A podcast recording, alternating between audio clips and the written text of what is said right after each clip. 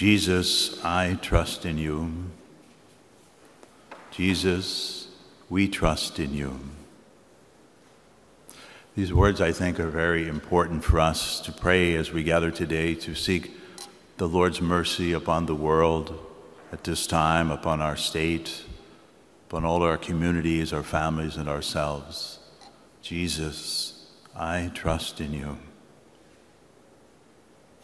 It was about a year after establishing Divine Mercy Sunday that Pope John, John Paul II he declared this. Jesus said to St. Faustina one day, Humanity will never find peace until it turns with trust to divine mercy. Divine mercy. This is the Easter gift the Church receives from the risen Christ and offers to humanity. It's the end of that quote.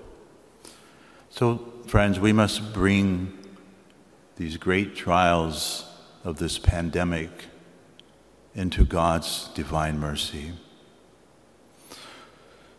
You know, the mercy of God is the most beautiful truth of our faith.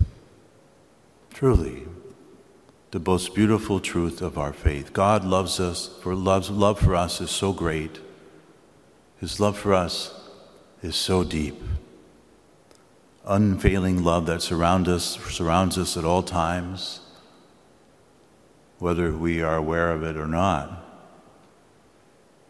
His love is always there to support us. It's always there to lift us up and to lead us on and to show us His mercy. You know, St. Faustina, in her diary, which records her dialogue with the Lord Jesus, Jesus said this to her Proclaim that mercy is the, the greatest attribute of God. Proclaim that mercy is the greatest attribute of God. All the works of my hands are crowned with mercy. All the works, he's saying that to us today, all the works of my hands are crowned with mercy. You know, the whole mystery of Easter, which we continue to celebrate, is all about God's mercy. Jesus is the face of the Father's mercy. You know, we just heard about the disciples. They were locked in a room out of fear, right?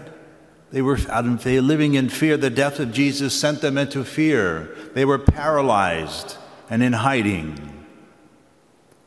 Because this is what fear does it paralyzes and isolates us, locking us in around ourselves. Many are feeling paralyzed today, living in fear in the midst of this coronavirus.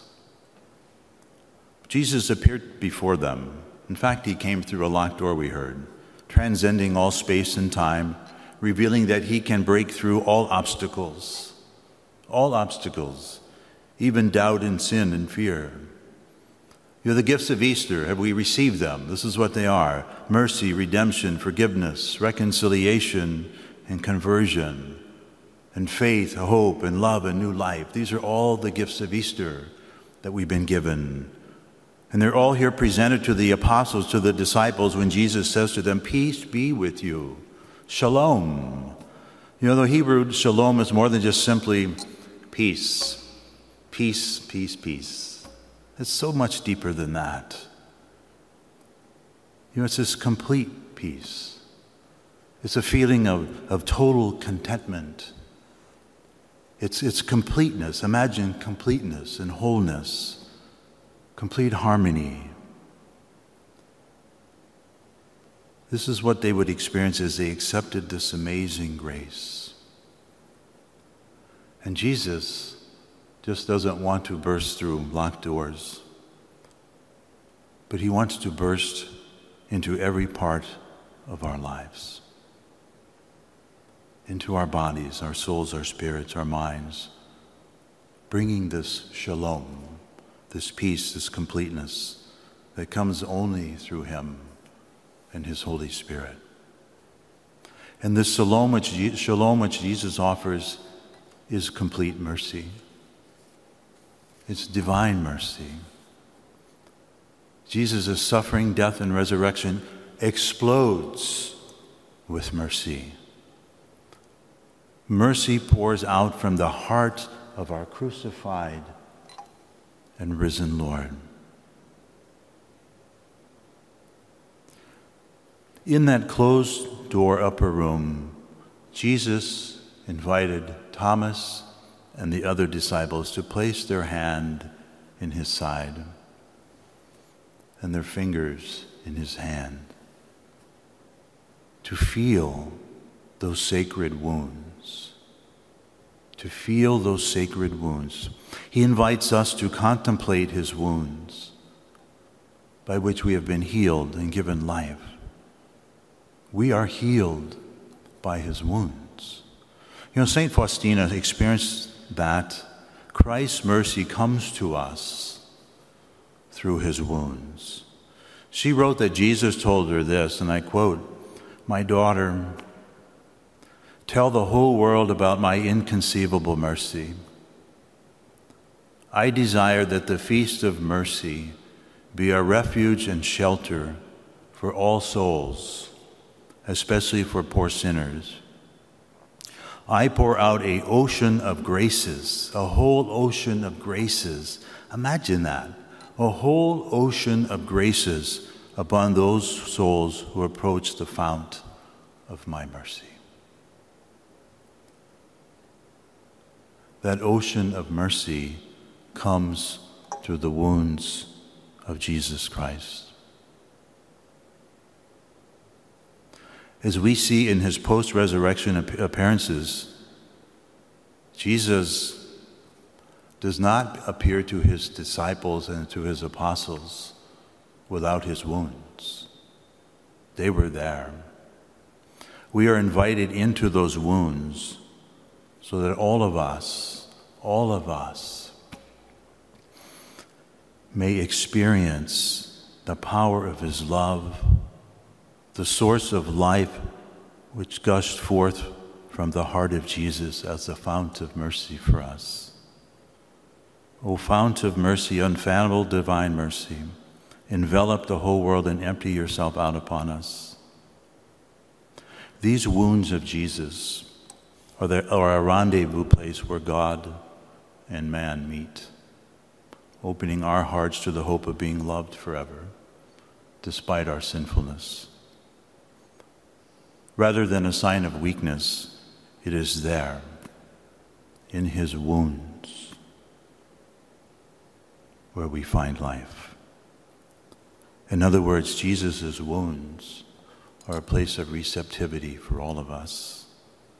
You know, it's no accident that Thomas wanted to put his fingers in the wounds of Jesus. That's no accident. And from that experience, he could, he could proclaim, My Lord and my God, or Jesus, I trust in you. In that experience, in that experience, he was receptive. He received this ocean of mercy in that moment. St. Faustina wrote in her diary that Jesus told her these words as well. When it seems to you that your suffering exceeds your strength, contemplate my wounds. When it seems to you that your suffering exceeds your strength, contemplate my wounds. There was a 20th century German Carmelite mystic, Sister Maria of the Crucified Love. She was given this revelation. And I quote where, where will you turn to when in the coming time the difficulties grow still greater? Where will you turn to? My sacred wounds will be your surest refuge. Nowhere are you better protected. So, friends, this place of union with Jesus is where we place our hearts. But not just our hearts, we place our hurts. We place our sufferings. We place our sins. We place our disappointments, etc., etc. Whatever our pain and suffering is, that's we place them in the wounds of Jesus. It's a place of union. We push them into the sight of Christ. push them into the sight of Christ so that our wounds are meeting his wounds. By placing, by pushing our small wounds into this great open wounds of Jesus, it's there we find healing. Because the wounds of Christ are filled with his divine mercy. Have you ever thought about the word mercy? We've all heard the word misericordia, right? It's composed of two words. Misericordia, two words, misery and cordia. Cordia is heart, misery is misery. The heart indicates this capacity to love, and mercy is that love which flows from the heart and embraces the misery of others. It's a love that feels our poverty as its own with a view of freeing us from it. The very heart of Jesus embraces our misery in whatever form it might be, embraces our misery in his, into his heart and transforms it through his divine mercy. But Christ also sends us into the world to enter into the wounds of others wherever we find ourselves and to whomever Christ sends us.